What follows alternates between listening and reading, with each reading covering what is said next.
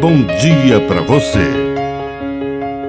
Agora, na Pai Querer FM, uma mensagem de vida. Na palavra do Padre Dirceu Reis. Querer é poder. Para conquistar alguma coisa na vida, é preciso administrar a força do querer. A força de vontade abre portas. Lembre-se do cego de Jericó.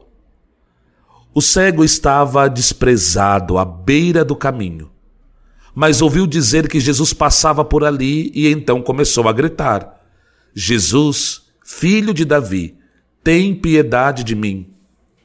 Muitos diziam para que ele se calasse, mas ele continuava gritando com força de vontade com perseverança.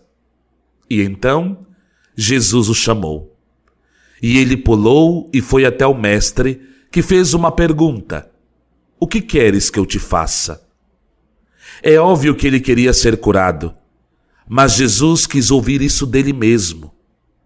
E o cego respondeu: Senhor, eu quero enxergar de novo.